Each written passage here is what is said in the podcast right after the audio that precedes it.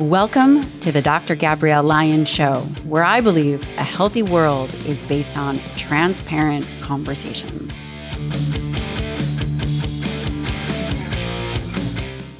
In this episode of the Dr. Gabrielle Lyon Show, I sit down with the legendary Rudy Reyes, writer, actor, producer, motivational speaker, and former Force Reconnaissance Marine. He may be best known for portraying himself in the HBO miniseries Generation Kill.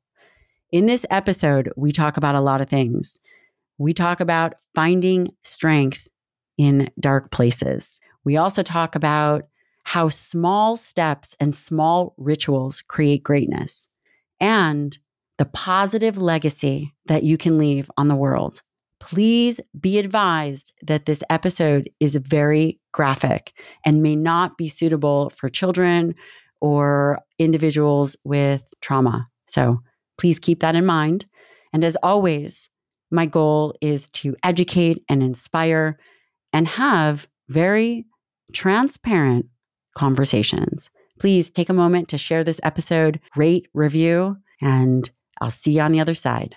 I'm so excited to announce that I am having the first ever Forever Strong Summit on January 13th and 14th for a transformative in person experience where I will share cutting edge insights on optimizing health, performance, and longevity, empowering you to unlock your full potential. My friends, I cannot wait to meet you in person. Please don't miss this exclusive opportunity to learn from some of my best friends, renowned experts in the field. Secure your spot at drgabriellelyon.com slash forever strong summit. That's drgabriellelyon.com slash forever strong summit. See you there. Thank you to Cozy Earth for sponsoring this episode of the show. I have been using Cozy Earth products for years now.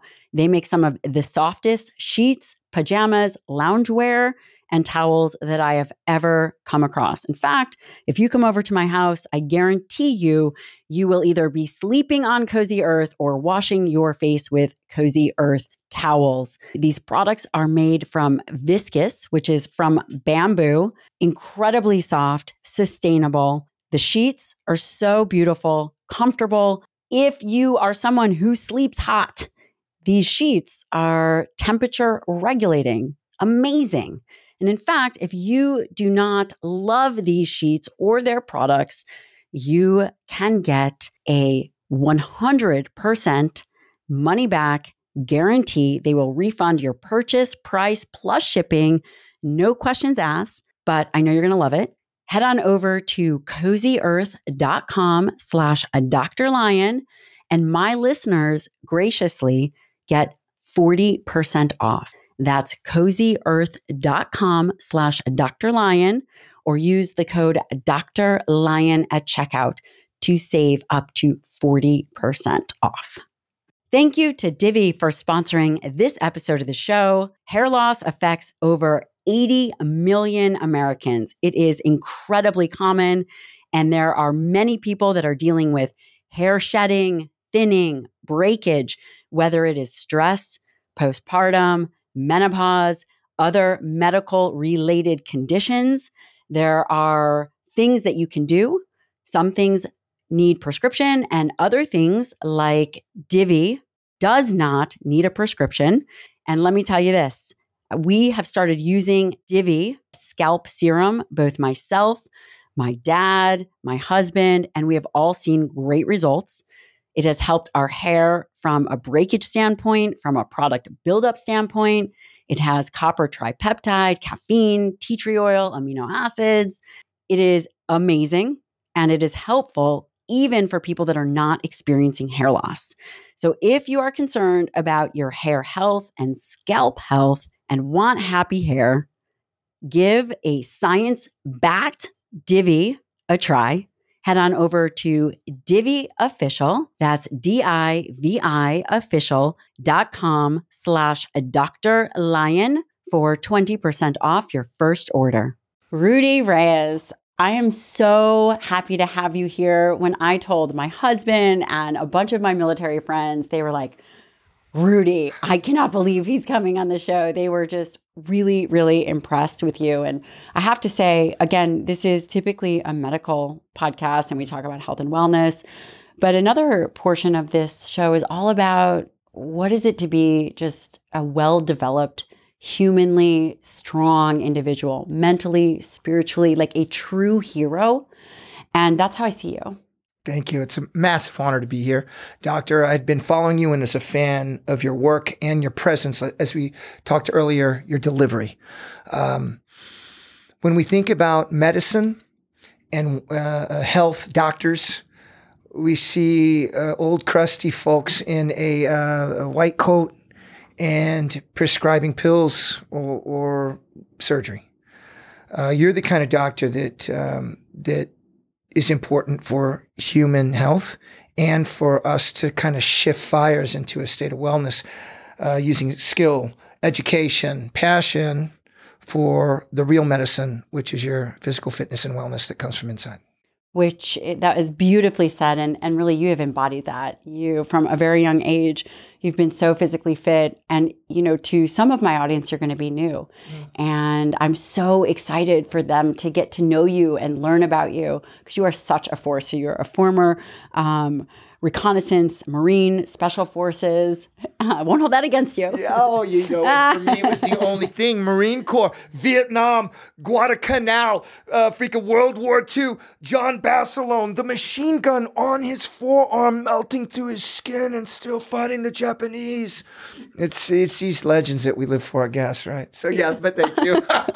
um, also, a martial artist, a conservationist, you're all of these things. Yeah, you know, I was looking through some of the questions, and you know, Jade and, and I work together as a team. My wife Jade and um, uh, warrior or conservationist or, or or both or. I look back, and you know what? Uh, first, I'll tell you the audience out there. I'm um, my nature is not to be cruel my nature is not uh, to be uh, cold and violent. I had to learn to become these things to do my work and to accomplish my missions. Um, the reason why I took on the responsibility of joining the Marine Corps and becoming a recon Marine is to go fight in Kosovo. I saw a documentary about orphans. Um, all the adults on both sides through the ethnic cleansing uh, there was only the kids were small enough to run away and hide. So there was an orphanage happening in the middle of, of, of the Serbs and the Croatians fighting. That is what made me want to join the Marine Corps uh, because President Clinton said we're going to put boots on the ground. I was a vegetarian, uh, Chinese Kung Fu and Sanda kickboxer. Um, I I grew up in harsh convi- uh, environments of the streets. I I have gang um, members that have been in my family, and I've witnessed uh, murder and killing and destruction on the streets. How old were you? Um, between seven and eleven, um, probably even more like three and eleven. Intermittently, I moved around many different places, different relatives, to, uh, foster care, and then uh, Omaha Home for Boys. I was the power of weapons always made me feel really uh, sad about the state of humanity. That uh, there can be so much power and so uh, and take lives away. So I was never joining the military to just be a tough guy kicking kicking indoors and killing people. I saw a documentary. I saw kids were in danger, and I saw other men are going to fight. I must do my duty and do my sacrifice too. That's why I did all this stuff. I had to be conditioned and learned to become a recon marine and a scout sniper. And uh, the militaries, especially in our special operations communities, they very, very systematically and intelligently um, program us slash condition so that we can best do our work. Because without that, all is lost. There is no coming back from PTSD because you don't have PTSD because you're dead on the battlefield. So I don't I don't think of myself as suffering and a victim of PTSD. In some ways, I am honored to have PTSD. Hmm. Once I got through the hardest parts of it, which, which took about 10 years, now it empowers me to better understand the world and each other. You know, you mentioned that your upbringing was pretty challenging. And again, uh, we are a military family here, and there is, it takes a very special human to be able to become a, a special operator. Yeah. Uh, and that is not done lightly.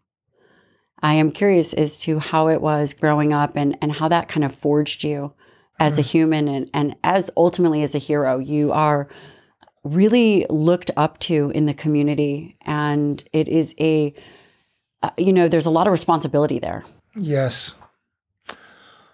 You know, first, I'm very thankful and honored, and I don't take it lightly. You know, um, I I learned this little term. I I watched Pumping Iron way back. It's maybe 11 or 12, and I remember Arnold. And by the way, I'm not really an Arnold fan. I'm a Stallone fan. I'm a Stallone fan. Better physique too. Um, You just wanted to set the, the record yeah, straight yeah. I, I, I, I'm just not that much of a fan, but I, I, I am. I respect him, but I, I like Stallone more. Um, he Ed Corney, I believe, this Latino brother is under maybe 600 pounds on the squat, and he's cranking out some squats, and they're barefoot. They're in the Mecca at Venice, and uh, and he says, uh, Schwarzenegger says, "Come on, Ed, get serious, get serious." I take things seriously in my life. I take myself very seriously. Sometimes it works against me, but I take it. Ve- I take it very seriously. I take my impact seriously. Uh, I take my words and actions seriously. Um, when I was in my str- hardest of struggles, and it's only recently, doctor, that these things I've been able to unpack and really look at them. I was so upset and angry at the disillusionment of my worldview after count- countless battles and wars, and my last one coming right, right out of some horrible fighting in Fallujah every day and every night, and Ramadi for seven months straight, day and night, hunting and fighting and killing, or collecting bodies, or or seeing uh, men uh, in pieces, or every day and night. And this is after an invasion, after um, Kandahar in Afghanistan, and and after so many of my men died just in training. My first funeral, I went to 23 of my brothers uh, were killed uh, doing VBSS because the nature of our training. You mentioned about what it takes to be a special operations professional, what it takes to be this thing. It takes something because it's serious. It's serious. Even training is life and death. There has to be some kind of uh, sacred kind of gravitas to how you engage with life if you want this kind of life. It ain't for everybody. Do you think it chose you? Yeah, I think maybe it was meant to be. It was meant to be. I, uh, first of all, I never thought it was good enough to do it because, um, well, for instance, um, super great land animal, awesome kickboxer wrestler, um, uh, s- naturally strong and fast and great endurance. But because of my background and uh, coming up from poverty, I never really learned to swim. And as you know, in the special operations community, swimming is paramount. Why? Because special operations have, throughout time, even from from the Greek era, uh, utilize oceans, waterways, rivers, and uh, so I was just going to be a bullet sponge infantryman. I was an open contract infantryman, and I was just good enough to make it through the indoctrination because I was so dominant on the running and the land and the obstacle course. I had 30 minutes before I had to get into the pool because everybody else was so far behind me. And I still barely made it. So on my off time, instead of going and drinking on the weekends, I went to the main side pool and I trained with recon Marines and SEALs. And I did that for two months before I went to my class because I took it seriously.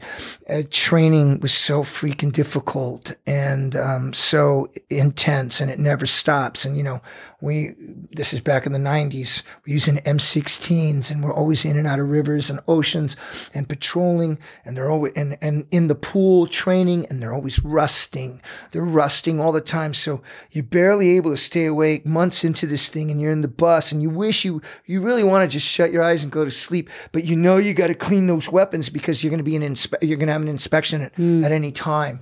That was my graduate. That, that was my introduction to how serious this stuff is. And you're right. You got to really, you got to really want it and, and, want to possess it more than anything else in life. And when I was given the opportunity to be more than I thought I could be, damn straight. I love that. I, I went into it. I love that. When you, you know, you went into the Marines, by the time you were going into special forces, you were faster and stronger than your peers. Yes. Was that because you had to protect yourself? Was that out of necessity Mm. that you became, in essence, uh, a human weapon? Yeah. You know that n- nature and nurture. Um, sometimes I wonder, and then there's that God component too, like the destiny part too. Yeah. Um, I think it's all three of those. I was naturally always the bravest kid that loved to uh, um, swing off the rope swings and do stuff up at heights. Even when you were little. Even when I was little, um, even though I couldn't swim very well, I always, at six years old, went up to the high dive and jumped off and just doggy paddled my ass on over to the side. So you were never a fearful child, regardless No. of the poverty and some of the real major struggles. No, that was my nature. And I had a great life till about six or seven years old, um, relatively stable. And then what happened? Um, my grandmother died, who uh, was a uh, a nurse, and she was and, and she's Mexican, and she fought from the val. She's from the valley, broke out in the late fifties and sixties, and divorced my super abusive grandfather.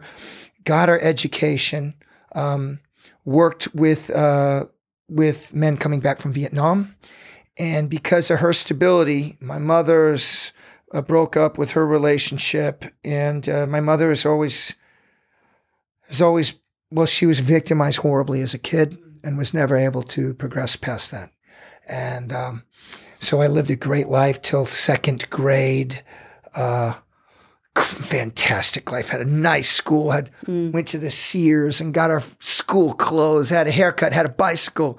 Uh, uh, I always did all the sports. I was the fastest runner, always i- i- into everything. Um, so I was naturally that kid. And then when the life fell apart, I knew the rule, the laws of the jungle and the rules of the streets is I must be as strong and as powerful and as tough and as dangerous as I can and as fast as I can if I've got to run because there's nobody else coming for me. I've got two little brothers, we're only a year apart each. No one is going to be able to protect them and no one's coming for me. So um, I started training when I was very small, seven, eight years old. I was already doing push-ups, pull-ups, um, dips. I f- uh, found a park with parallel bars.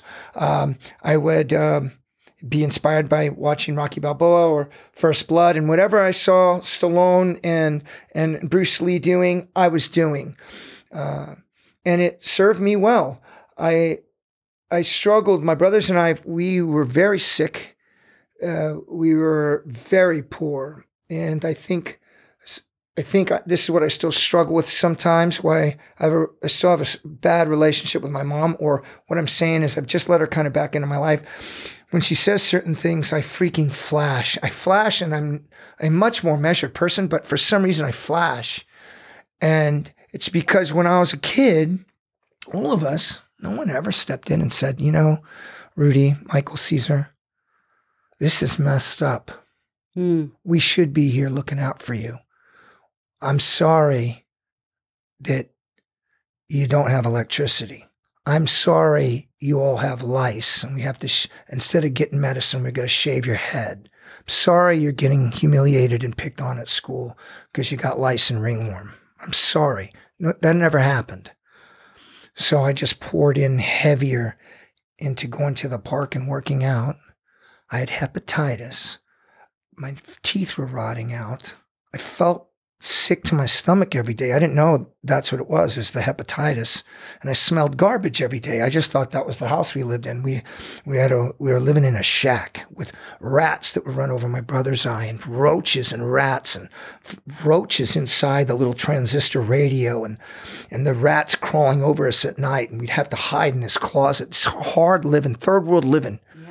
Uh, right close to the border here in Texas and Mexico, and um, still I would train so for some way, in some way, I could be somebody when I'm training, and um, and that's never changed. So young and so wise.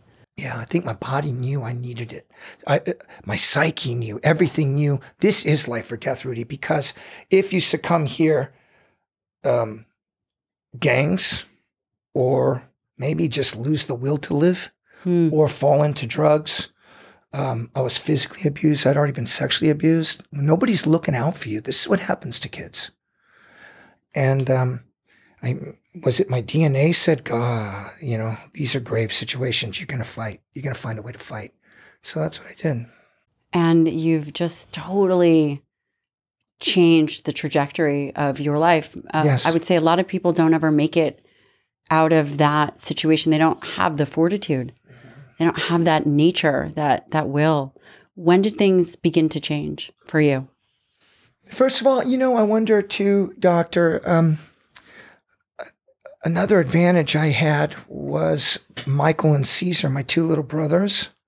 It helped me not implode into victimhood, and s- instead, even in a young person's mind, I was heartbroken about what I was going through.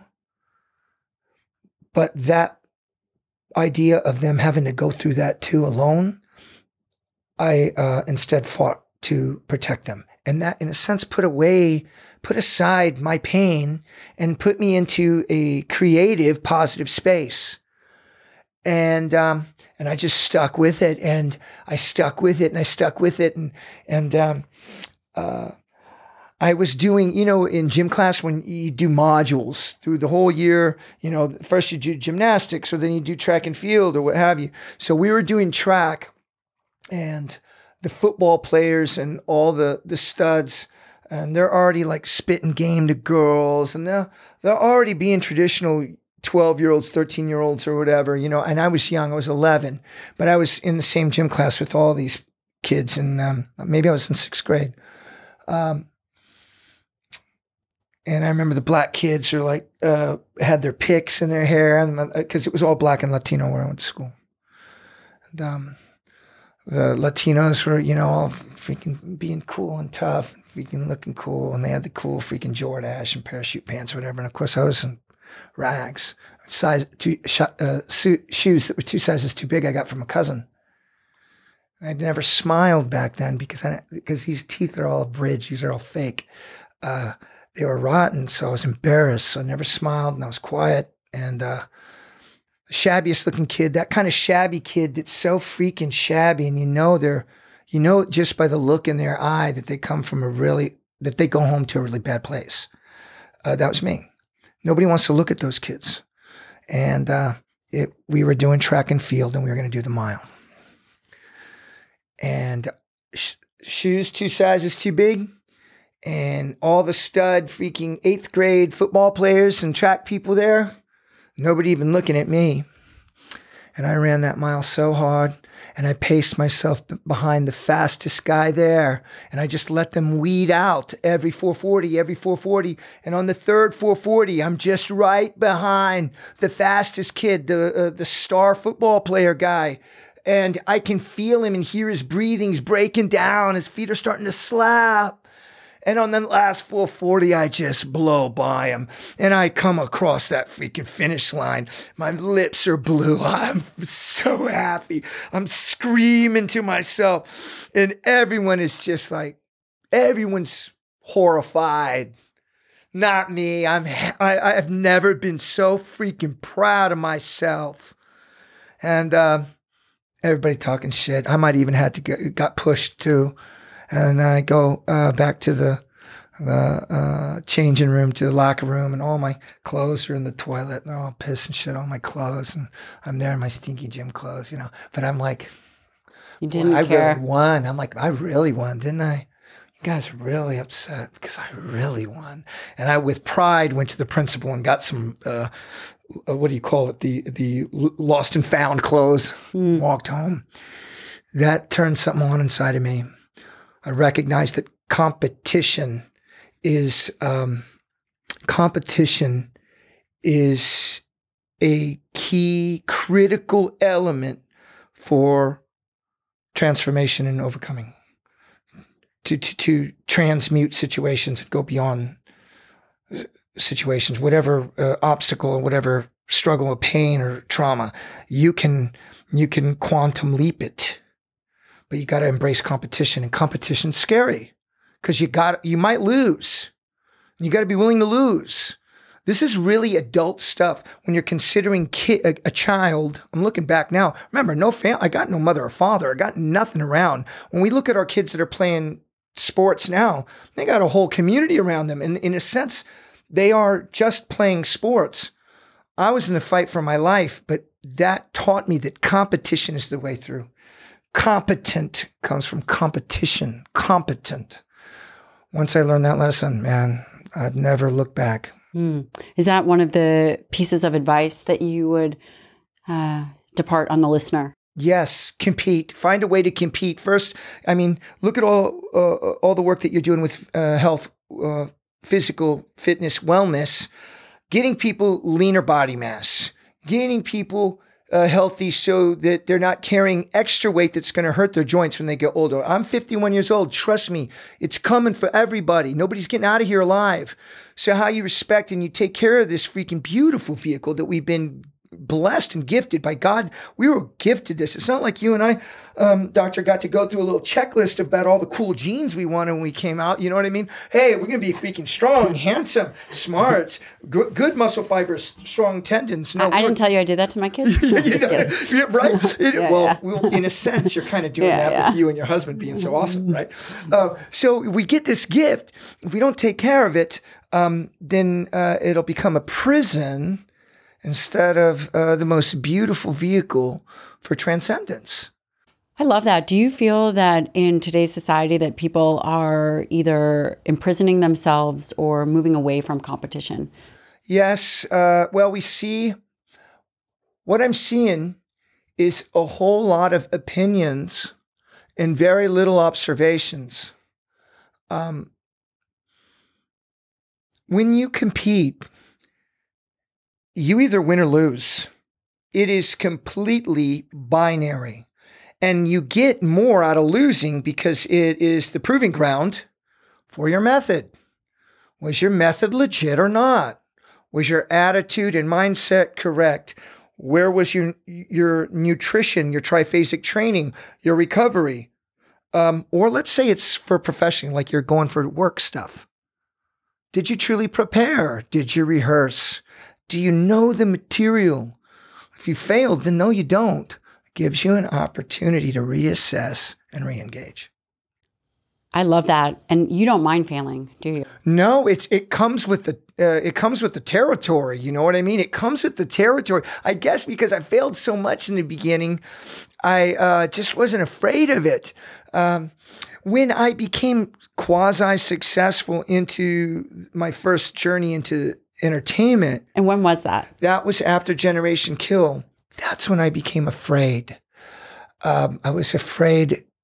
And what year was that, roughly? 2009. Okay. 2010 the fear uh, i had fear because um, now i actually looked back at my body of work of all my life and um, and maybe maybe because i was looking in the past at the body of work and then looking at the bravery of that kid and that uh, the bravery of that warrior and the intelligence of that battlefield commander and seeing where I'm at now in a world that um, that culturally, spiritually, and ethically is the antithesis of what got me there in the first place, I was truly lost. So all the audience out there that feels lost too, I understand that. I was lost too. Um, it wasn't until I started getting serious and taking it seriously. First, uh, getting off drugs, because I got heavy, heavy into hardcore drugs. Mm. I uh, never even touched alcohol till 35 years old. Even in the Marine Corps as a recon wow. Marine. Oh, yeah. I so mean, this was after. This was when you started to garner success. Yeah, PTSD so this, and success. Success. Uh, yeah, I was going to say it, this is success. Because it was. Either, it was success, so called success, but it was so freaking empty. I have no real brothers and sisters. Some of my men are still fighting or dead. Um, I was in one empty woman relationship after another because I didn't even really know what a family or relationship is anyway, except that, except in combat. I only trusted men. And so when I was around my other brothers, then we became contractors too, working for DOD or state or what have you. That's not the same either. And now we have all been blooded and done such heavy duty um, life and death, extreme clinical violence, and also th- this glorious, beautiful heroism and the sacrifice, and the and then the f- families falling apart, and and then us still freaking somehow trying to stand proud. We've all been there, and uh, and instead of being able to help each other at that time, remember we're fighting two wars on two different fronts. It's 2011 or 12 and a lot of us are contracting now. So it's more money, drugs, um, uh, broken relationships, women, motorcycles, whatever trappings you're talking about. And I don't know if enough of the special operations guys out there talk about it. They I'm don't. not. They I'm not afraid talk to talk about, about they, it. They don't. And it. What you are talking about is the dark side yes. of what I think. There's a lot of uh, glory to, but. I, the the front facing you know i'm a physician yes. i'm married to a team guy. I take care of a large part of my practice is special operations. Yes. And there's the there front dark side. there's a front facing side. Yeah. and then there's a dark side that you're, you're talking totally. about. And i do think that your brothers need to know and hear ex- exactly uh, in my opinion what you're saying. Yes. And to say it from your voice. I went through it. But your voice yeah. as the person or yeah. as a person yes. I think is is really is really critical. So how does one how do you begin to reconcile all of the darkness with kind of just these multi dimensions of of what you're doing because you're putting so much good out there but i'm sure there's a lot of reconciliation there were so many baby steps and graces from god and uh, still that competitive spirit. I kept taking on challenges, even though sometimes they were much bigger than I thought I was capable of, but I kept showing up, kept showing up. Um, Thank you to 1st Phorm for sponsoring this episode of the show. I love 1st Phorm products. And one product that I particularly love and think is very important is creatine monohydrate. Why should you take creatine? Well, I know that you've heard about creatine as it relates to power, strength, supporting ATP, increased muscle cell volume, all of which are true. And creatine helps brain function. It helps your brain function better. It helps your processing speed. It is important in aging, things that we actually hadn't considered before. So, if you are not taking creatine, or perhaps creatine is on one of the supplements that you cycle through, it is time, especially during the holidays, to reintroduce creatine. 1st Phorm makes an incredible one. It is 100% pure monohydrate. You can get yours at first firstphorm.com slash Dr. Lyon. That's firstphorm.com slash Dr. Lyon. And you will get free shipping when you spend $75 or more. Thank you to Inside Tracker for sponsoring this episode of the show. Listen, coming into the holidays, people always begin a new program. And here's what I'm going to tell you it is not about the beginning of a new program. It is really about assessing where you are and keeping tabs on what is going on within your body. And that is why routine blood work is a non negotiable for all my patients, for all my friends, myself included. You must be able to understand where your markers are. And that's why Inside Tracker is so helpful. It provides you with a personalized plan to help with your metabolism and stress and improve sleep, all the things that you care about. And you can analyze and track your own blood DNA and just throw in some fitness tracking data while you're at it to identify where you are optimized and where you need help. For a limited time only, you will get 20% off the entire Inside Tracker store. Head on over to insidetracker.com slash Dr. Lyon. That's insidetracker.com slash Dr. Lyon. But before that, it's a very strange thing when Recon Marine, Rudy Reyes from nothing. And then I was somebody in Kansas City. You know, I became an international champion kickboxer, vegetarian, you know, clean and sober. Probably this is why I've aged so well because I never even drank till I was 35, right? Um, I was a hometown hero even before the military. Um, But the cost of that extremity and the cost of that freaking intensity and the cost of the glory to be somebody that maybe will be in a history book, maybe. Uh, the cost is it destroys everything close to you. Everything that you love, it does destroy it. You don't realize it. How about this? How do we realize us freaking warriors, us gunfighters, us commandos? How do we realize what our loved ones or, or brothers or children or wife, what they go through, we don't. We can't. We can't think about it. It doesn't compute. We are focused on what it takes to do this thing. On my second war going to invade Iraq, you know, we were stood up, stood down, stood up. And this is way before anybody in America knew that we were going to invade Iraq. So we were in Kuwait. Um, for months beforehand doing probing missions and such. So before we went to Kuwait, we're waiting, we're waiting, right? Um, my ex-wife, my wife at the time, she'd been through hell with my career. Now, I was faithful, faithful already a fucking way out there. I'm already yeah, another you, caliber. You you already right? won. Yeah, yeah, I'm already another caliber. However, I thought, well, I'm freaking handsome, meaning I'm stud uh, dual cool, freaking jump, dive, freaking demo, scout sniper, um, war hero back from Afghanistan. She should be happy. I sent all my money home. Uh, jump, dive, danger, demo pay. What more could you want? Um, I used to work at a restaurant in construction. Now I'm doing great. Um, no, there's a lot more to relationships than that, and I had no idea because my real relationship was was with my team and my platoon. So on the um, getting ready for the word to go to Iraq, um, I get the word.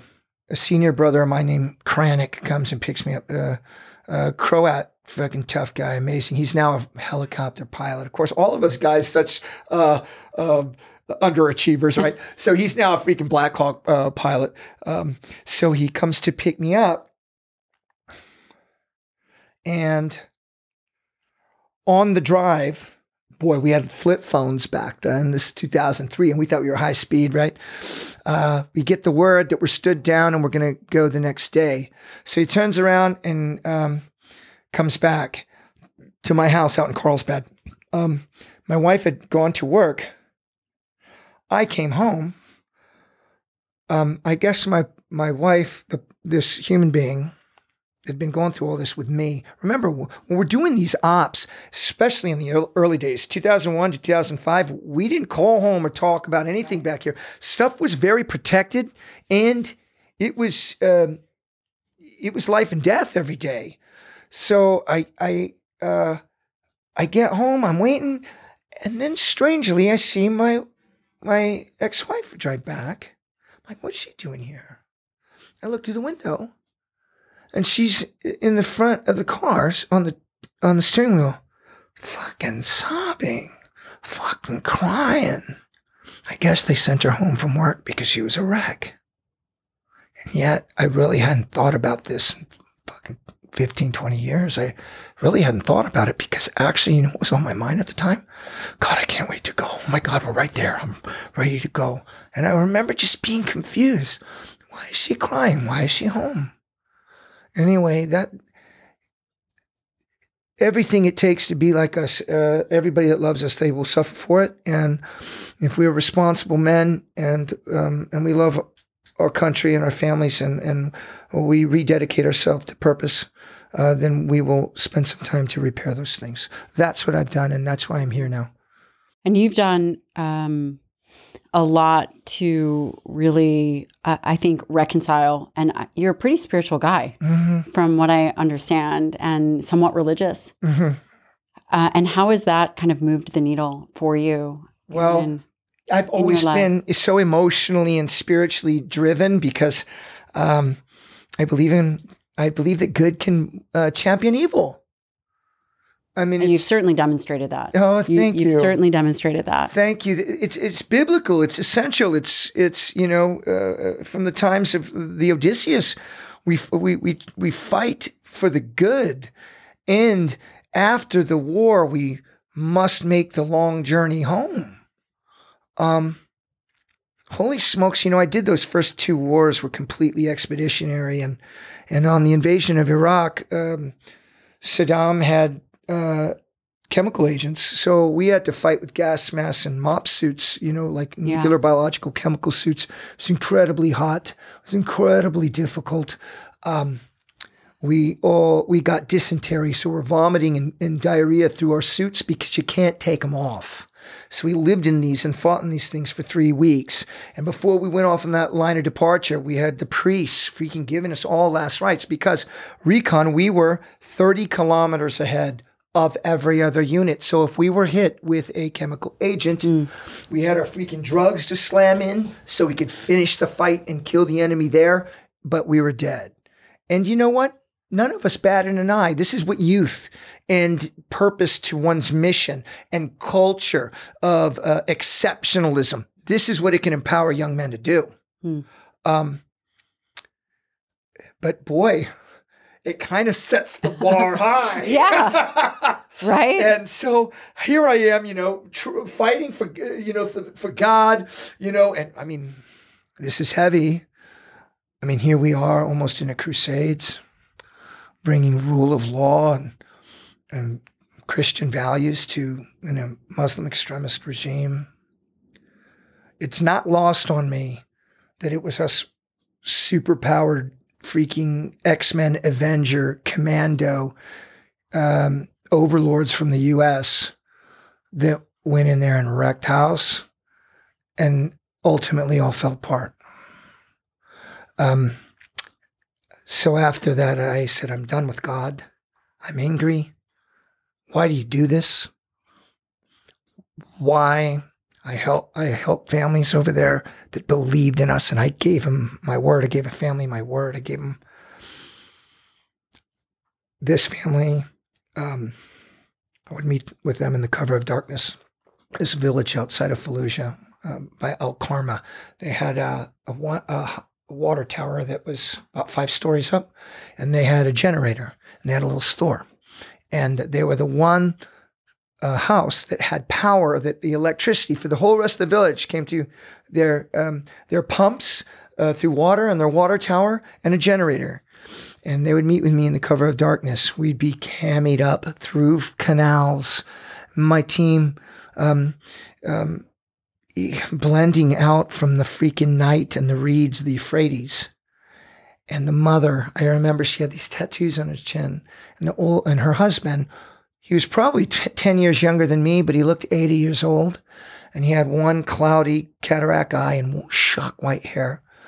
And they were so happy to be siding with us because of what was happening with IEDs and and the Al Qaeda operators were completely destabilizing the region because now it's Sunnis versus Shia, mm. and everybody hates Americans. So, uh, I at the time there was a lot of money going to a lot of people.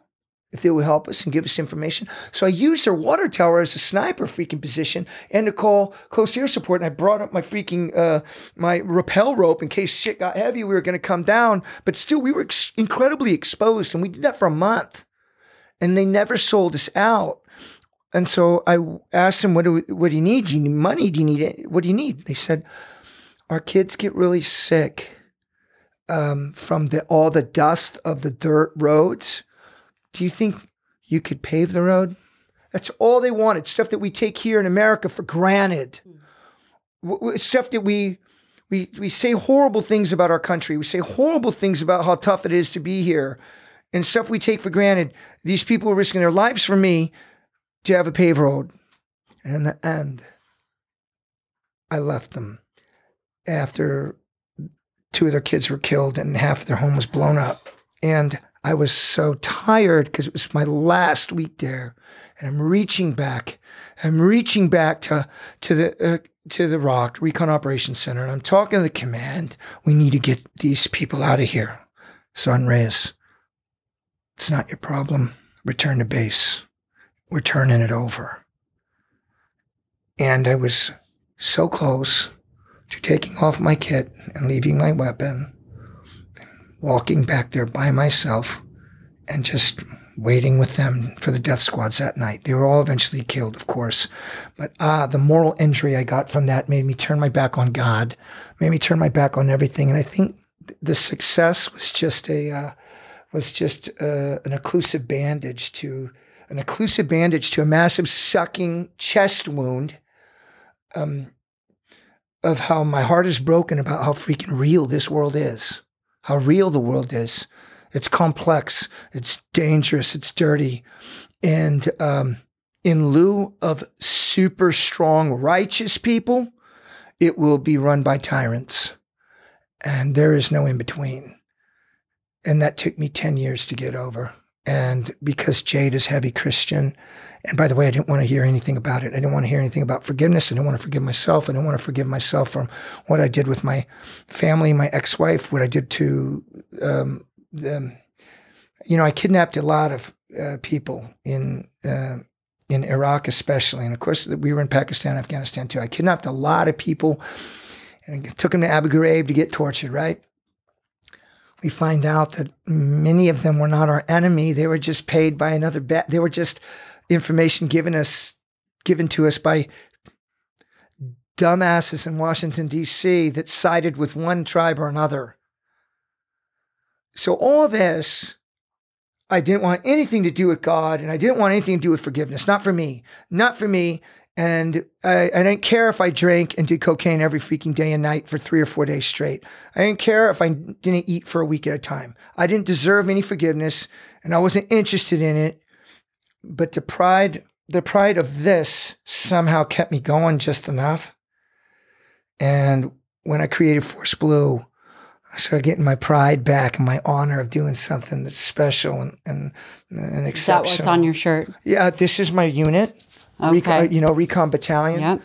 but um, that kept me that was my triage for about s- five years of homelessness strung out street fights. I was in a mental institution for a year a veterans mental institution. And there was only three people there three men that had even been in combat. None of them had done anything. I was the only freaking real warrior there. Everybody else in and out of prison drug addicts um, criminals prostitutes and i'm there for a year and uh, I have two children. I lost my ability to see them. Um, I was an, I was really really hurt, man. Really hurt, man. It's about nine years ago. I mean, it don't get much lower. And um, when uh, I started Force Blue, when I created something because I was driven to protect the undersea world, because I went there for a therapy dive because they were afraid I was going to commit suicide. And I was close. And I started diving not as a combat diver, um, but in the daytime where I could see the animals. How did you get out of this kind of hole? I mean, spending a year Yeah. in a psych ward, that is that is extremely heavy. How did you I, I mean, how do you even get out of that situation? Oh my gosh, you know what? It just reminds me. Jade, uh, uh, she was laughing today because she said, Baby, you smoked? And I said, Yeah, I forgot. I started smoking when I was in the Veterans Village of San Diego. Um, you're going crazy. So you just chain smoke in between therapy sessions and you know lots of the people are on psycho That's drugs right. and a lot of mood stabilizers yeah, a lot of heavy drugs. Yeah. So all I, I worked out all the time. And smoked. And smoked. And and tried to work on my therapy. I have a great therapist and it was slow going but i worked on it. I tried. How did I, you get out? Were you were you voluntarily in I there? eventually completed the program. I was sane enough to be let out. Okay yeah, I had to stay in. I wanted to run away every day. I wanted to escape every day. And sometimes my brothers, my recon brothers and SEAL brothers would come visit me there. And, and they uh, didn't have the same experience, or at least not outwardly. It would. It happened to them later. It happened to them later. Oh yeah, quite a few ended up there. Uh, special operations guys ended up there, and then we would find in the next ten years they've all we've all struggled with with things, and um, we've all struggled with things, and some of us. Uh, I maybe fell. Oh, I never thought suicide. Okay, when I was first falling, going through these things, I thought it was just me. I thought, man, maybe it's just because I'm not fucking hard enough. I'm not freaking hard enough. Why don't you get harder? And then I recognized over years, holy smokes, even in the special operations community, we're having suicide. And uh, this is why I'm so passionate about Force Blue. I'm telling you. Uh, when was Force Blue started? I create. I started the idea eight years ago. We uh, we started our first uh, class seven years ago, and uh, the the gestalt of Force Blue is betterment, buoyancy, and belonging uh, for us warriors. Uh, commandos from all special operations units. We've got pararescue, recon, SEALs, CCT, Green Berets, uh, CAG. We've got SAS. We've got Royal Marine Commandos all these warrior combat divers. Uh, I bring them to class with the finest reef scientists and biologists in the world. We learn uh, to do hydrographic surveys and flora fauna identifications to uh, to collect information for reefs that are in need of our help. We then grow coral in undersea estuaries and then plant them at depth we rebuild reefs also after massive hurricanes. We now save turtles and do full on blood workups on them and get them to hospital if need to. Uh, we work with undersea mammals as well. What I'm most proud of now in seven years, we, we are sponsored by the uh, NFL. We're sponsored by Pepsi. And, you know, I've never been to college. I'm a, a freaking boys' home commando from Omaha Home for Boys. You know what I'm saying? If I can do this, listen, all you veterans, brothers and sisters out there, you can do things too. You really have the power to do it. Look, brush off your old uniform and be proud of yourself. You know, uh, look at your photographs, look at your medals, call your uh, your bros and sisters from the unit. Be proud of yourself. Take advantage of the VA. Um, with Force Blue, originally it's only us combat divers, commandos, right? Well, there's a lot of brothers and sisters that need help. Uh, so I've been in Washington, D.C. for years now to change legislation. Now, any veteran can use their VOC rehab, uh, their benefits for serving this country, and they will pay you to do your advanced open water scuba. Then you come to us. Force Blue will fly you to us train you for a week, and then you are given the uh, Dominus Ominous, a assistant scientific diver f- for Force Blue.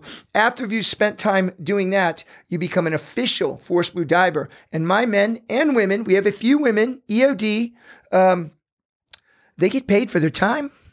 There, we uh, billet each other all in barracks. We work out in the morning, plan our dive, dive our plan, talk mess afterwards, and laugh and it's just incredible. And uh, and now we have a children's program uh, for uh, Gold Star families, children of the fallen of our brothers. We train their kids in uh, underwater conservation and in scuba diving, and they deploy with us too. Pretty rad, huh? That's pretty amazing. And do you feel like it's really played a role in healing you? For sure. It's what led me to Jade. I wouldn't have been together enough to when I met Jade to be able to say or eh, to have the confidence to say, all right, I'm getting a place for us and we're going to make it work. it was those two years of, of baby steps and underwater healing and being with my boys that actually reminded me that I'm worth something. And then Jade, of course, when you have a relationship, a love, when you have a love, it inspires the best out of you. Also, um, it's really easy to see your critical vulnerabilities. And if you're a warrior, those critical vul- vulnerabilities are an opportunity to improve. Anybody, anybody, Yeah, right? Yeah, anybody can. Anybody. Anybody can. If I can do it, anybody I would can say, do it. You know what I'm saying? Because, yes. Because I'm stubborn and I'm hard headed. So trust me, when I was first with Jada, um, you know, I still wanted to freaking go drink with the boys and they want to take me to the strip joints. You know what I mean? And sometimes if we could j- chop up some cocaine, you know, I'm like, yay, come on. Uh, I can do whatever I want. And then I The voice of reason yeah, comes in. I thought, well, if it endangers my love, if I if I go to jail because I'm street fighting, uh, if if I uh, if my health falls apart, what about her and what about a life that we're building? and how long have you guys been together? Five years. It feels like yesterday. I mean, uh, we're still in love like kids. Yeah, you'll you'll meet her shortly I, after I this. can't wait. Um, Can't wait. yeah, yeah. When you when you really love something, it reflects back. You start loving yourself. I'm not going to endanger myself um, and and risk something for me that's not worth it for my family. And now, even in my entertainment, the entertainment stuff I do is dangerous. You know, we're still doing military work uh, in extreme environments, and um, and I'm 51 now. I'm not I'm not 31. I'm not 21, um, but I'm paid well. So so so the juice is worth is worth the squeeze. You see Well, I happen to know a good doctor that I think is going to step in and, and, and take care of you. I. I, I got that piece covered. Great. You know, you have a, a book, and it's it's called Hero Living: uh, Seven Strides to Awaken Your Infinite Power. I would love for you to touch on that. I've hear I've heard you talk a lot about competition and a lot about love and the Mm-hmm. importance of relationship and the importance of reconciliation of the past into the future. And I want to know what's in the, the seven strides. You know what's first of all, there's strides because life is action oriented. Even our recovery and rest periods are sleep. Like, uh, you know, we sleep, right? Holy smokes, we transport time and space and, and dimension through dreaming. Our bodies are const, uh, our, our, our bodies are in a state of play and movement. Even the freaking atoms, the freaking electron shield zooming around. I thought if I'm writing a book to help people, and why I chose to write a book to help people is because I knew I needed help. I kind of wrote it for me, maybe subconsciously. I knew I needed help. Um, I just so called got success. Freaking book deal come. You know the de- you know I was the first one. Remember, I'm the first one of all of my generation that got into books, media, all this stuff. I was the first one. There was no real blueprint for it, right? And um, I was positioned by uh, Penguin to write a book. Of course, they wanted the war exploits. This was after Generation Kill Yes. when Yes. for those people who don't know what that is, it was a it's a it's a real story, right? Yes, it's a mini and series. you on played myself. yourself. I know. Which is crazy as a, a recon marine. All of a sudden you're kind of thrust into acting and, and doing all of this other. which is stuff. harder than you would imagine. Imagine some, um, doctor. Imagine if somebody. Well, you you are in uh, production, so you can understand this.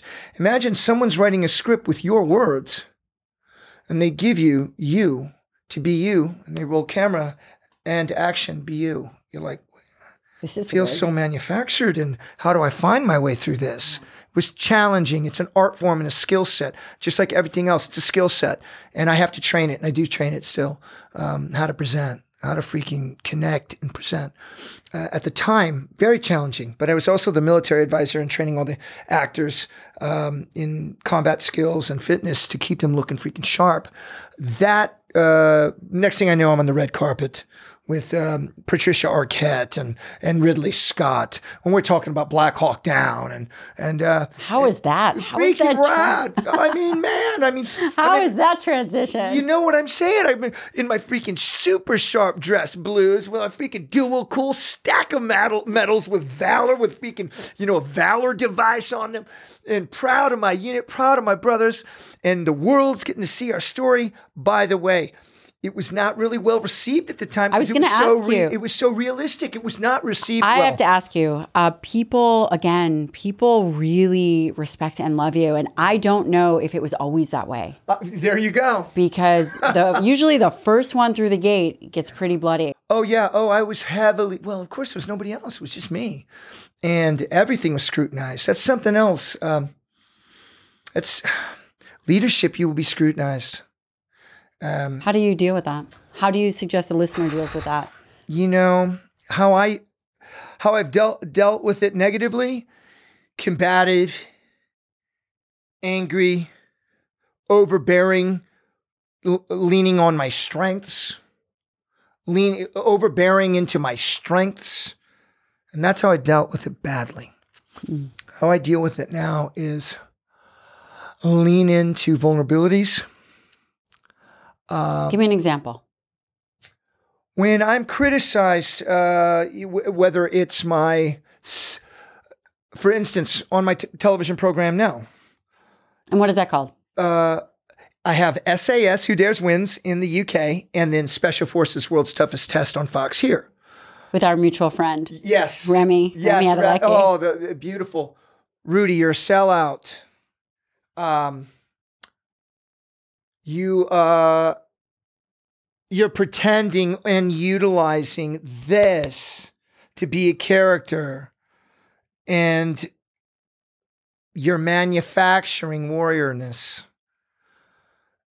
Rudy, you're getting uh, you're too old and um, and you're stale. And when your fitness is gone, you're not going to work anymore because really the only thing people care about is your looks. These are the critiques I get, right? Um, first of all, I accept that maybe some of those things are true. Okay. If they're true, very well. Well, then what am I going to do about it? Entertainment doesn't last forever often, it can change like that. So I said, well, if it doesn't last forever, I'll make my own company. And I have. Um, I will create my own um, productions and writings and my own stories and programs that I pitch. So we are New War Productions, and it's all you know, uh, Green Beret, Marine Corps officer, me, Jade. Um, when my age and my looks are gone, my vitality is not what it is right now. And I, you know, I think I got another 10 years as an action hero, and I'm 51 now. I think of Yul Brynner. I think of um, who has the same birthday as me, um, freaking um, Charlie Bronson. Charles Bronson, December 3rd, just like mine. You know, he was a stud. Look at photos of him. Even at 55, he did hard, hard times. Stud. So I got 10 more years. Um, well, I'm thinking about my ranch with horses and uh, a couple of dogs, and when I raise a child with Jade. So I am saving some money and working on a business. So I'm going to listen to you all out there critiquing. Also, I'll remember that maybe you're hurting worse, way worse than me. Because in the world I come from, we congratulate each other and we support each other, I love that. you know? Yes, I do. So that's kind of where I'm at with that. Yeah. Uh, I love that. So you listen to the critique, open up to the possibility of any of these vulnerabilities, and then take massive action Yeah. to do something about it. Yeah. Tell me about this book. What are the what are the what are the seven? And it's available now. Yeah. Yes, it's available now. Like I said, the strides. And by the way, so it was positioning me to do my combat stuff. And I'm like, man, I'm like, man, some of my guys are still fighting. And I don't want to think about some of it because actually I'm still uh, wounded. You know, um, um, I, I had to clean up my buddy's arms and flesh out of the freaking Humvee after I dragged it out of the fucking kill zone. I have things that I've not even thought about or want to think about because it hurts, and I'm angry and I'm freaking upset. Do you use those feelings? I now? do, absolutely. Do you think you want to forget some of that stuff, or you you Mm. keep it so that you have it for juice? Yes. Do you do you remember uh, my favorite favorite uh, war movie in the world is Heat, Michael Mann's Heat, and uh, Michael Mann's getting older, but I want to work with him before he passes. He's my favorite writer, director, favorite artist that captures human humans who live on the edge, And that's why Heat with De Niro and Pacino are so powerful because the flip side is the same coin. And his wife is angry at, at Pacino, and Pacino's uh, Vincent Hanna, right? Detective Hanna. Uh, she says, You know, you're never present, you know?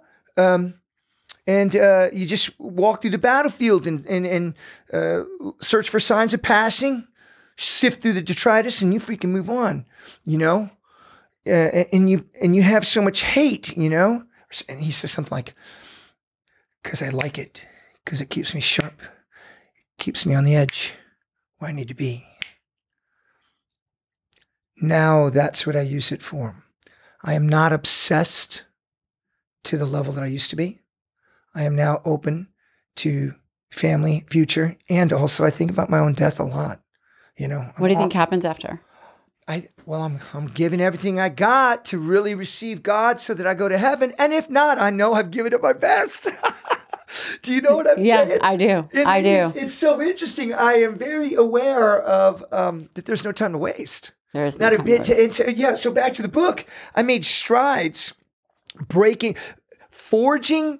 One of the strides is imagining the cage that you're in, whether it's physical, emotional, spiritual you've been abused or neglected, or you're overweight, or you're being left behind um, professionally, and you desperately need to provide for family, whatever cage you're in. Visualize one of those bars of the cage. That means get really serious about what your prison is. Dismantle it. First, what are the elements? Where does it exist? Why are you there? Why are you stuck? And physically, spiritually, psycho spiritually, imagine those bars, you turning a few of those bars into weapons and or keys to unlock that cage a lot of inner work. I, I have been influenced by Joseph Campbell. I've been flu- influenced uh, by Jung, of course, and I've read Nietzsche. I grew up on Marvel comics, especially the X Men, because they're the world superheroes that nobody that nobody even knows exist. Um, and then we've been fighting for our country, so I know what heroes are. Um, I wanted to create a book to help people um, be more than they think they can be and to heal things that they think will never heal. That's why I wrote Hero Living. Well, I suggest everybody uh, take a look at it. You are a true hero. You are truly a Renaissance man that is open for exposure. And I don't just mean in the public eye, but you really expose your heart and your experiences. And that is so transformative for people listening. Do you, oh, do you understand? So. It, it is because everybody on some level has a various varying degrees of struggle. Isn't that the truth though, it isn't is it? I know it makes me always cry thinking about it. It's the truth. Most everybody out there has been through a lot. And um, the, this modern world uh, moves so fast. Technically and economically, it moves so freaking fast. Um, people just cover up. They just cover it up or or mask it or what have you. And people do hurt. You know, Jade and I have been through a lot, not just not together, but what we've been through before we were together. And us untangling um, those freaking wires and and and and getting uh, uh, ourselves out of those bear traps and um, and drag lines called life that we've been through. You know, and she's she's a beautiful woman and she was young, so she grew up in Hollywood she grew up, or well, she started in the entertainment business. And, you know, the business I'm in is a very dangerous business, especially if you're a young woman or a young man, or, you know, especially if you're physically vulnerable because you're small and you're young. And, um, and the entertainment business chews young women up, uh, almost like, uh, almost like uh, meat, right? She found a way out by coming to me. She gave me a reason to fight and be the best. After we got out of the kill zone, we both looked at each other. The kill zone of Hollywood? Yeah. Yeah. I mean, it is. It's very superficial. Yeah. And if, you know, as you are young and growing up, if yeah. if the onus is placed not on who you become, but on what you look like and totally. what is external, that would lead to drugs and leave an individual open You know to vulnerabilities, that- Exploitation. and exploitation. You said it perfectly. Yeah. Yeah. You said it perfectly. I think she got me, gave me a chance to s- show up for me. Like I got to show up for Rudy and Michael and Caesar in Robstown, Texas. I got to show up for Rudy, Michael, and Caesar uh, on the streets of KC or in the freaking at, at the farm in the Omaha Home for Boys. I got to show up, but now as a powerful man. And by saving her and protecting her, opened me up to start being loved and healed because she has done so much for me inside. Uh, she truly is my um, my guiding light. We listen to, you know, we're very romantic. She's an artist too. You know, she's one of the finest shooters in the world. I have no good. I oh, she's lessons. one of the finest shooters in the world.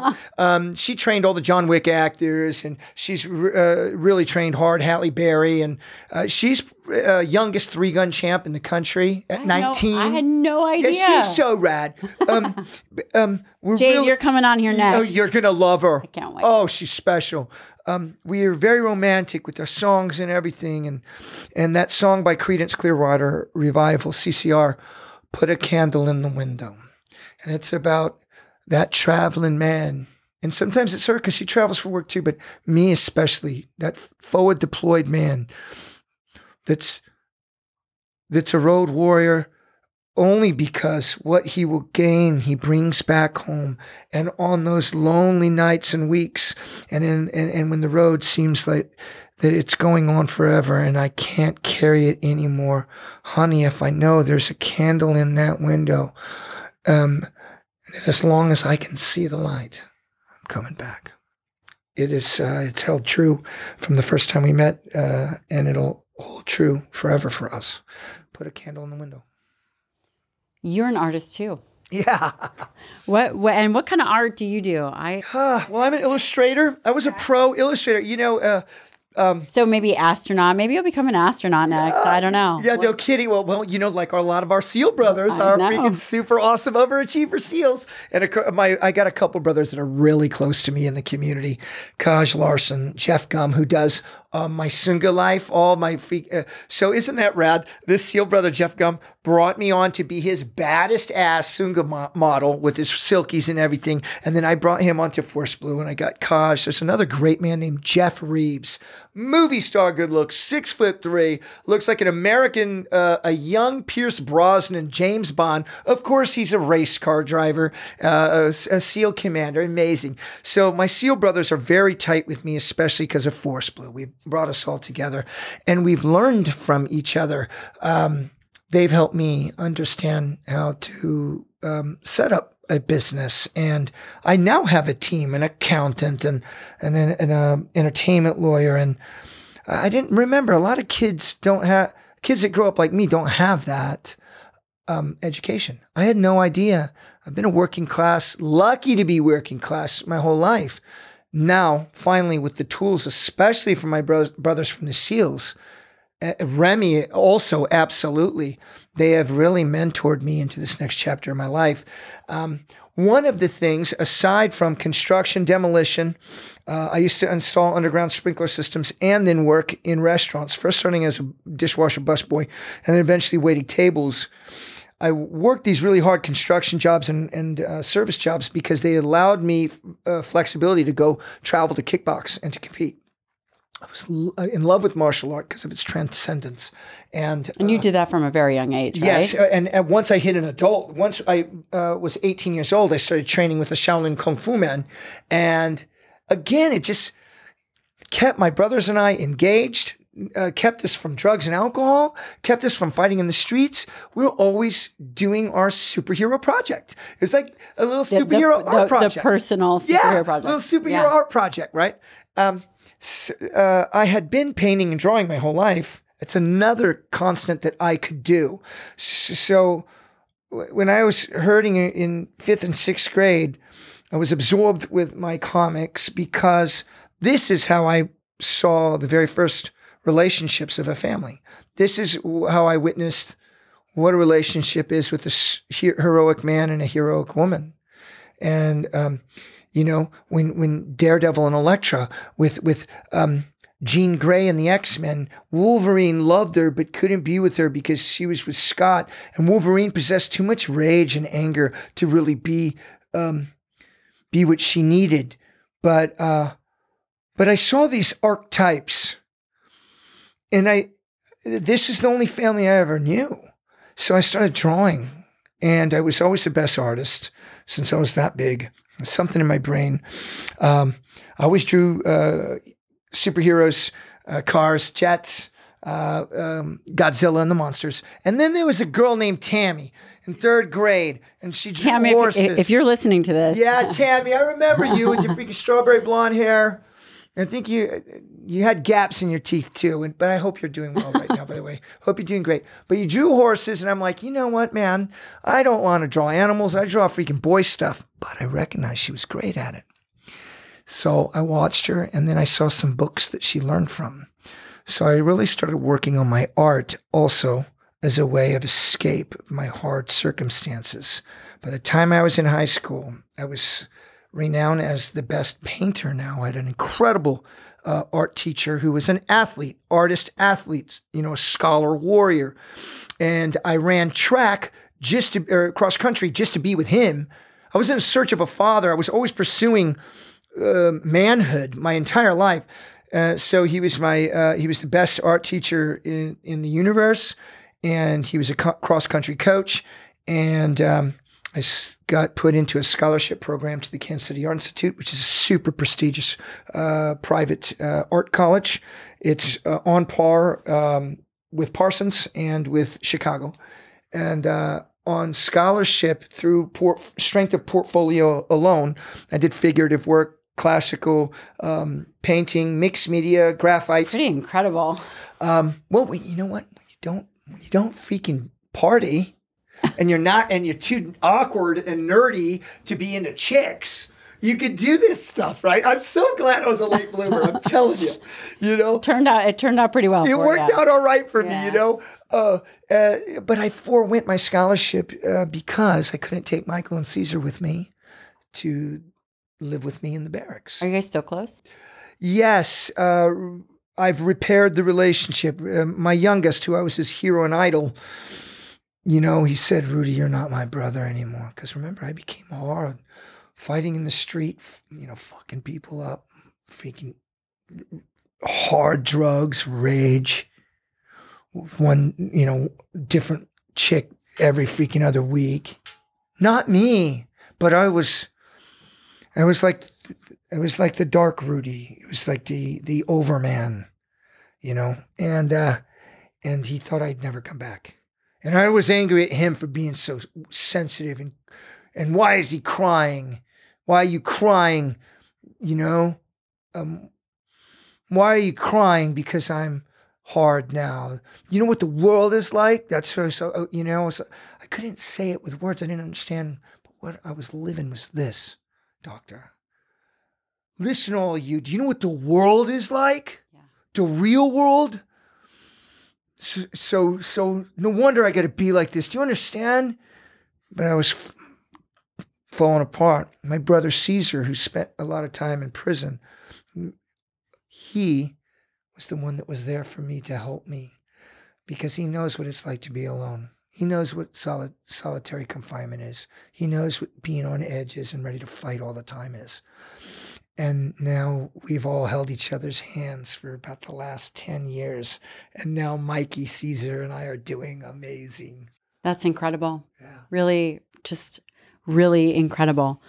Now, you are extremely physically fit. I guess. Nah, come on. I mean, really fit. For you guys that are just listening to this, please find him Thank you. on YouTube or Instagram, but definitely you should check out this video. He is a beast. And by the way, I think we're gonna train after this. yeah, yeah. I, brought- I brought my stuff. Matthew, our, our videographer, you know you're you're getting involved in these deadlifts, buddy. Awesome. Oh, you guys doing death? Okay, no, so- I have no idea what we're doing. Okay. no, I, no. I, I love doing Tabatas when I'm doing a lot of travel. We're yeah. Okay, we'll we'll have fun. We'll figure have fun. We are. I'm only teasing about the Okay. deadlifts. Yeah.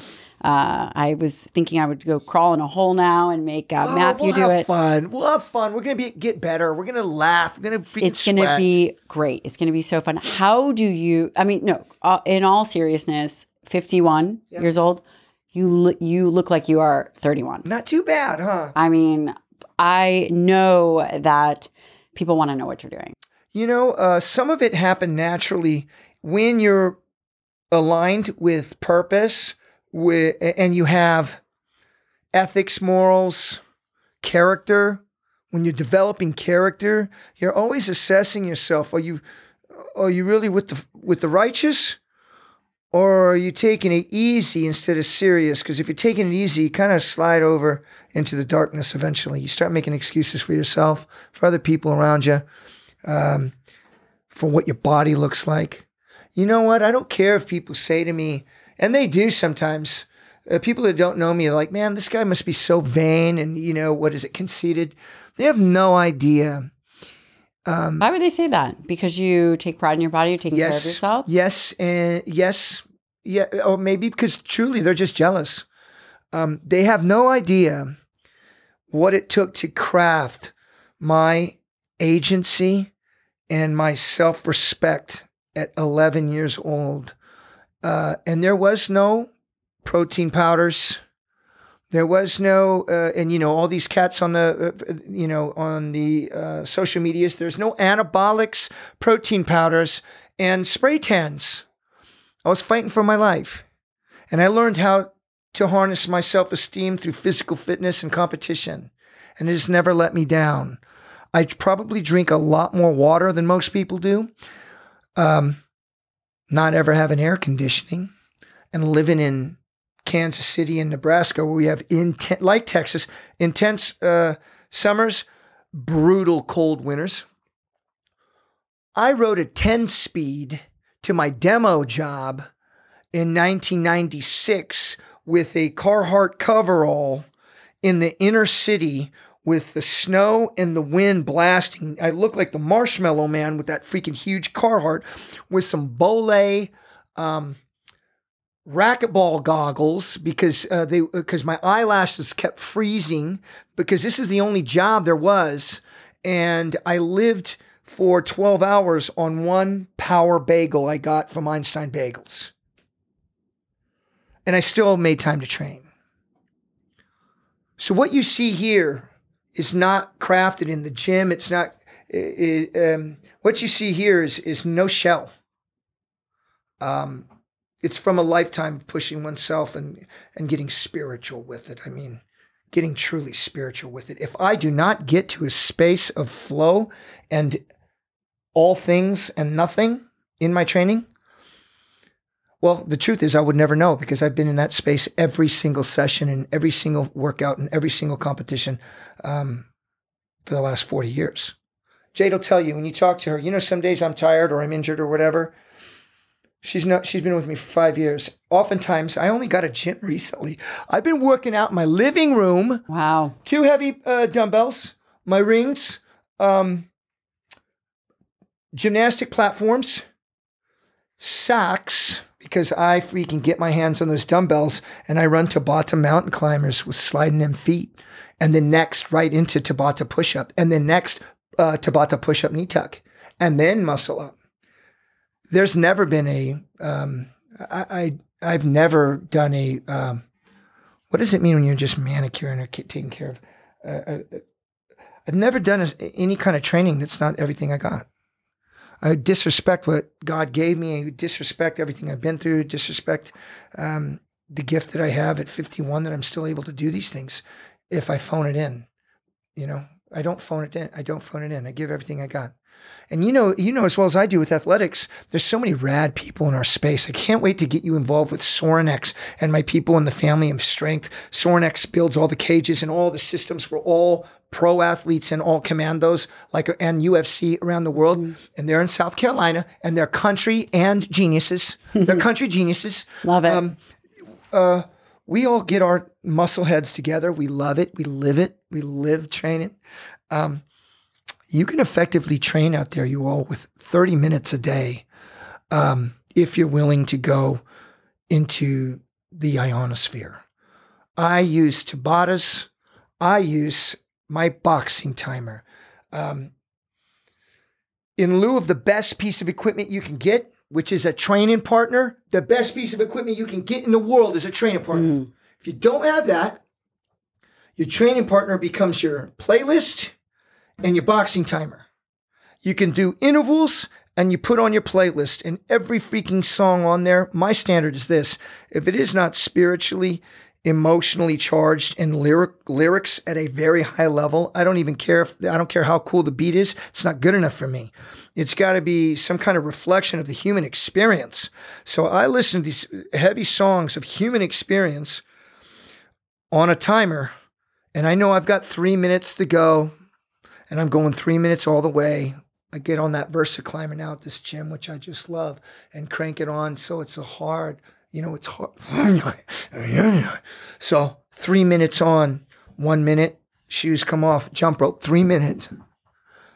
Last three minutes, dip station. Three minutes dips, go. Is it 100 reps? Is it 200?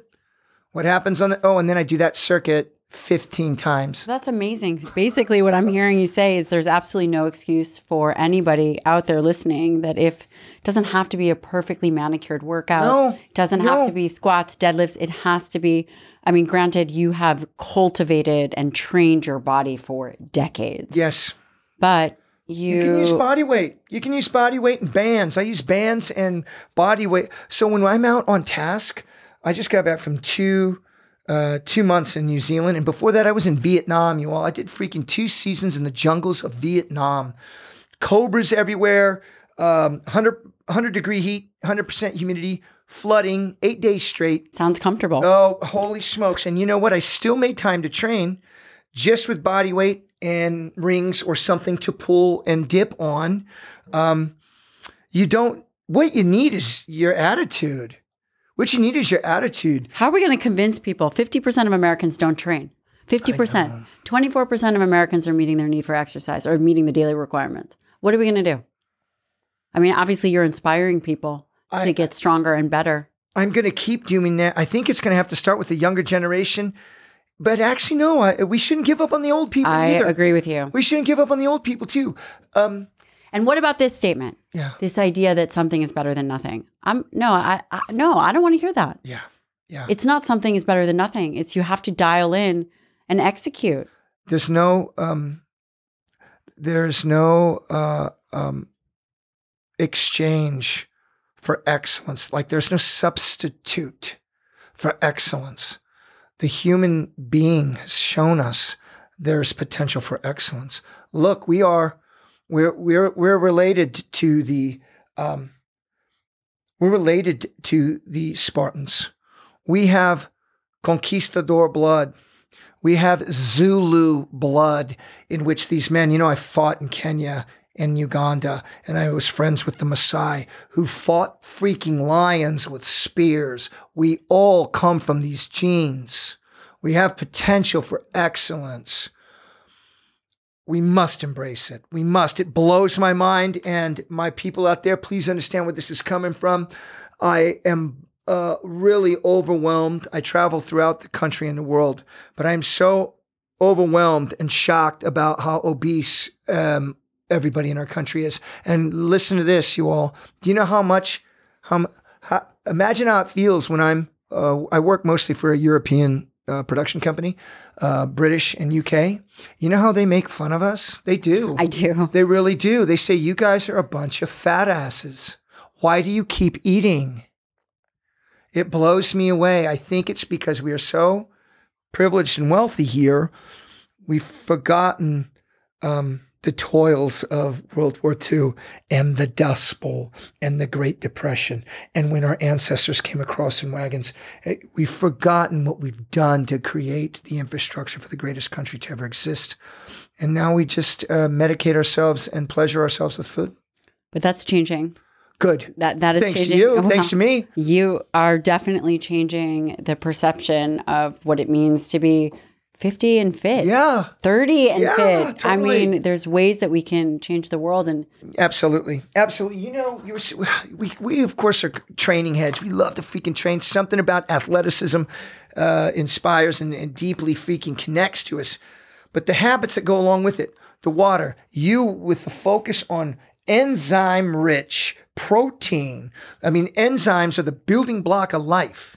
Um, rebuilding, I mean, triphasic training, you got to break it down. New neuromuscular pathways, micro trauma means you got to get spiritual with your training to go beyond what you think you can do to create adaptation and then let your body adapt, meaning the rest and the right food. Um, do you know what's wild? Doctor, I've never been really science, scientifically driven with that, even though I'm totally in science and history, as you can tell. My body's always told me what I need to do. I've never overate.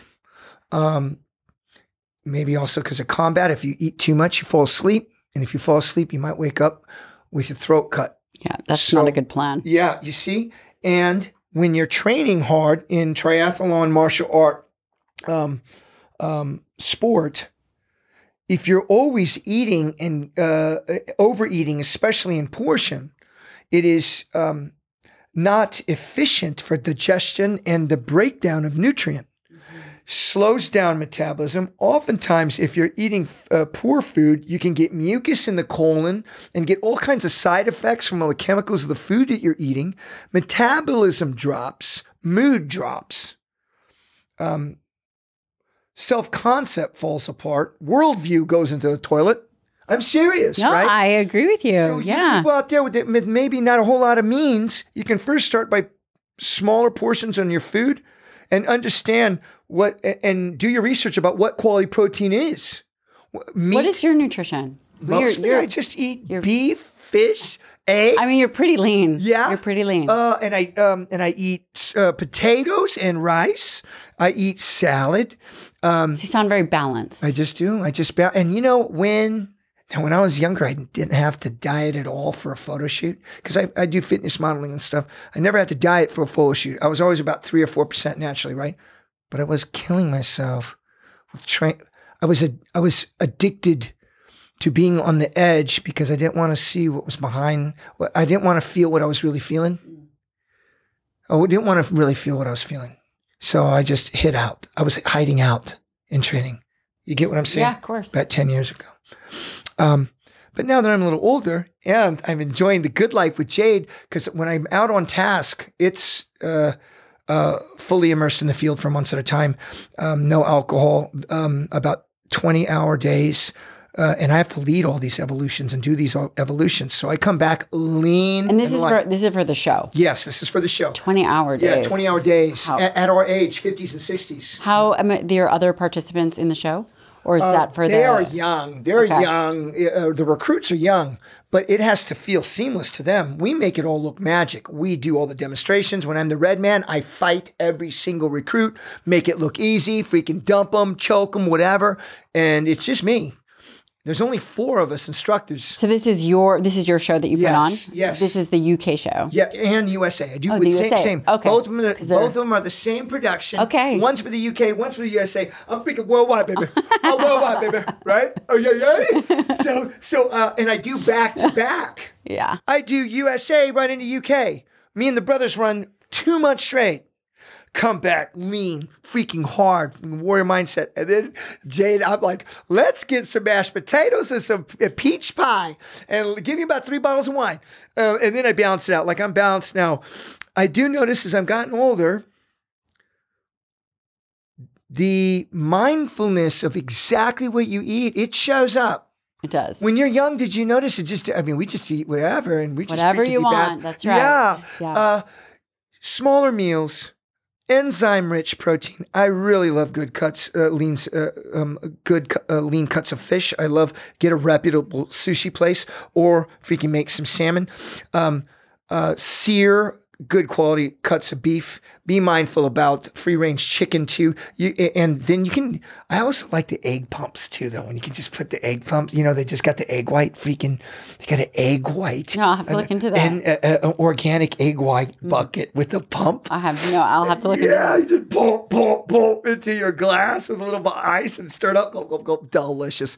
Um, So uh, get fiber and uh, trace minerals and such from your your vegetables and leafy greens because your digestion, and then have some kind of energy source. Whether some people go crazy with the fat or the carbohydrate, what works for me. You're a best- lower fat person, right? Yeah, Yeah, It just works. It just works better for me to have rice, potatoes, or something like that. And when I have that um, that sugar store, since my training, I don't do really aerobics. I do mostly anaerobics. I use that sugar to burn. And if you all don't know this, when you're doing interval training and you're getting into that hyperdrive, you're burning the sugar. And you get that pump, the off gas. The off gas is is is uh, what happens after you burn sugar and you're, you're getting that freaking glycogen burn and then the pump, right? That's when they get so big. But that's not how you stay looking. But this is the benefit. You're not burning fat per se during your 30, 40, 50 minutes or my, you know, or if you do it for two hours. You're not necessarily burning fat. You're burning glycogen and sugar. But the ramp of metabolism and the micro trauma and then the gene expression with HGH and test starts going through the roof because your body feels like you just fought five lions and you got to climb a cliff. If you can, s- i- i- that should be your mission. If you get there, your body's going to just start showing it. Your skin looks younger, everything. That's my advice, you all. That's what's worked for me. Oh, you look amazing. Um, and then just you know, one more question. Yeah. Uh, I mean, I've this has lost, been but great. We had so much fun. but too. you are amazing. Thanks. You are uh, an incredible storyteller. Just Thank you. just an incredible human. And Thank you. Uh, again, the first one through the doors. You know, just Thanks. in all Yeah. these domains. Thank you. How um, do you maintain like daily rituals and Mm. balance? Because you're a you're a hard driver, I am. and you are probably always doing the next thing. You're running multiple businesses. You have uh, multiple requests. You have a family. There's all So kinds of things. That's a great How point. how are you managing cognitively? I mean, how does this all look for you? That's a great point about the requests because I make it a point to be available for my, especially my veteran community. I have men and women all around the world that have been through service or been through struggles and are maybe struggling with, um, with depression, which can lead to addiction or suicide, what have you. I make it a point to be there. Sometimes it's too much. Sometimes sometimes it feels almost too much and it takes a toll sometimes on Jade. Um, I have a term, me and my brothers at Sornex, uh, my family of strength. We, we were hanging and um, hunting deer and cooking and had our cami paint on and lifting some weights. And I talked about thin air living. When you climb a mountain up at the top, air is very thin and only very robust people can live in that thin air. And those that can hang with you and get up there with you, there's only a few of you. And if you look around on the other mountains, you'll see a few there, there, but those are the people, the thin air. I found a way to f- both physiologically and geographically create my home space uh, with the mindset of thin air. So not everybody has a real easy direct access access to get me, get to me, because in my it is in my nature to give. It is in my nature to give. That is what I've heard. That Ye- is, that is what yeah. I've heard from everybody. Yeah. And they say, you it's know, in my nature to give. that um, that veterans have reached out and you've been there or said, "Hey, how can I help?" And that's just um, that's a lot over time. It can be. It can be. Sometimes it gives me uh, pain when I can't uh, solve the problem. I've got a great, incredible brother of mine who was a student and then beco- became a legend force recon brother. And then I end up working for him. An incredible uh, counterterror expert ran Uganda, um, and he fought for his life. Somebody broke into his car. He killed a man, and now he is in prison. And uh, because where we've been at politically, it's been very hard. Um, and I, I struggle not being able to help everybody that I love so much. Um, so when I wake up in the morning, um, I sing, always scream the song. I always sing, um, instead of Kings of Leon, uh, Kings of Leon's uh, sex, uh, your sex is on fire. I say, I say it this way. I go, Rudy's on fire. He did the doo doo. How high? I guarantee you, Jade is definitely throwing a pillow at your head. Yeah, every day. for sure. Every day I do that, and I and I um and I pace to the coffee, um, drink my coffee.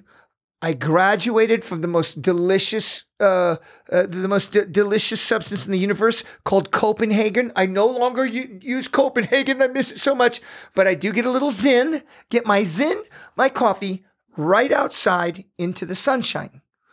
I stay for half an hour in the sunshine listening to Jordan Peterson, um, either his uh, um, his biblical uh, his his biblical passages from Genesis and deconstructing Moses, um, uh, or I'll listen to George Carlin, which is a- an incredible historian. Receive sun with the dogs, two cats playing around, half an hour. Now into the house, right to the dishes.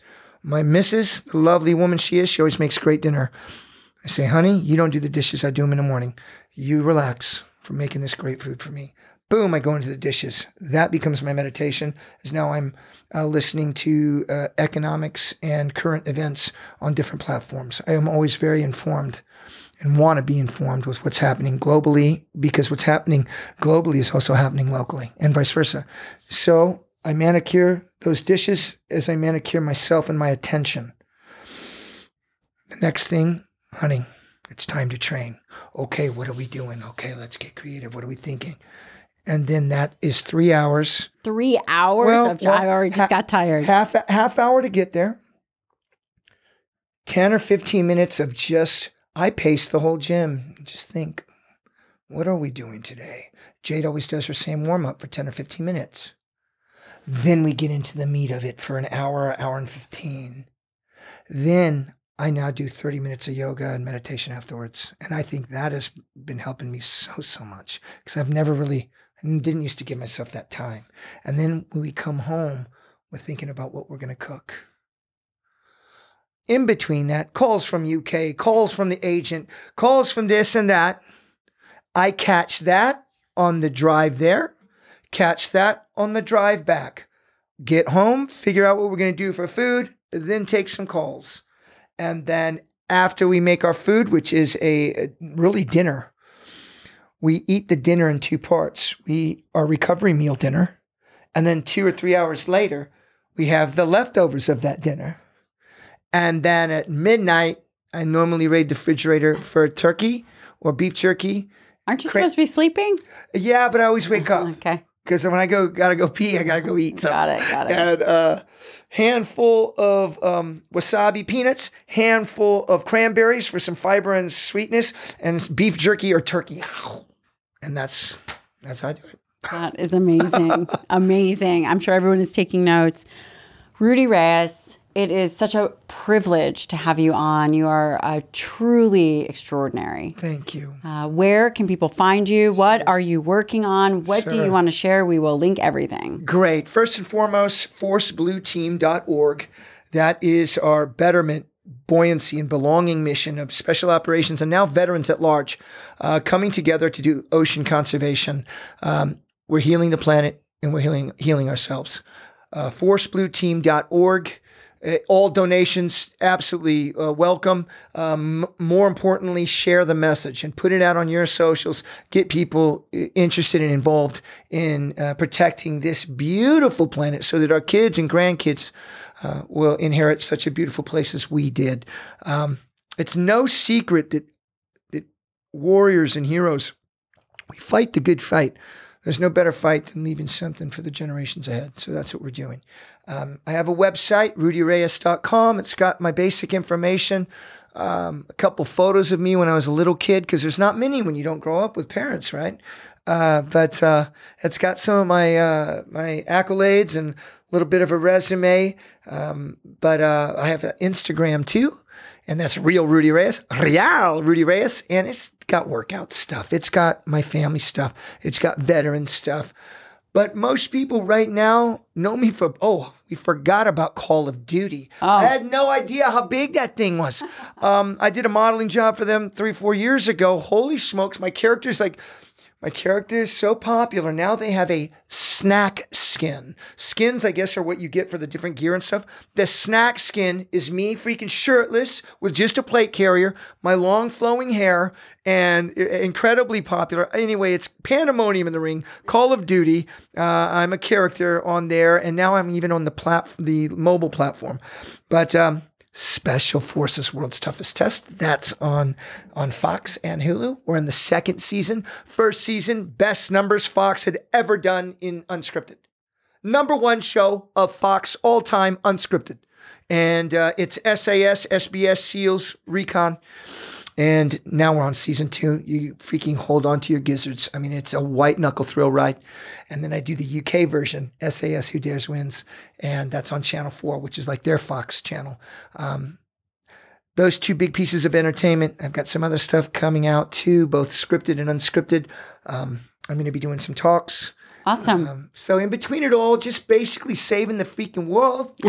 You know, I, mean, mean, it's no small task. Yeah, no small yeah. task. And we're bringing us all together to do it. Love and it. this is part of that by being here, Doctor. Um, this is part of assembling that that X Men crew, uh, and and we are a family in strength. So thank you for having me on. Yes. Thank you so much. You're welcome. The Dr. Gabrielle Lyon podcast and YouTube are for general information purposes only and do not constitute the practice of medicine, nursing, or other professional healthcare services, including the giving of medical advice. And no patient doctor relationship is formed. The use of information on this podcast, YouTube, or materials linked from the podcast or YouTube is at the user's own risk. The content of this podcast is not intended to substitute for professional medical advice, diagnosis, or treatment. Users should not disregard or delay in obtaining medical advice for any medical condition they may have and should seek the assistance of their healthcare professional for any such conditions. This is purely for entertainment and educational purposes only.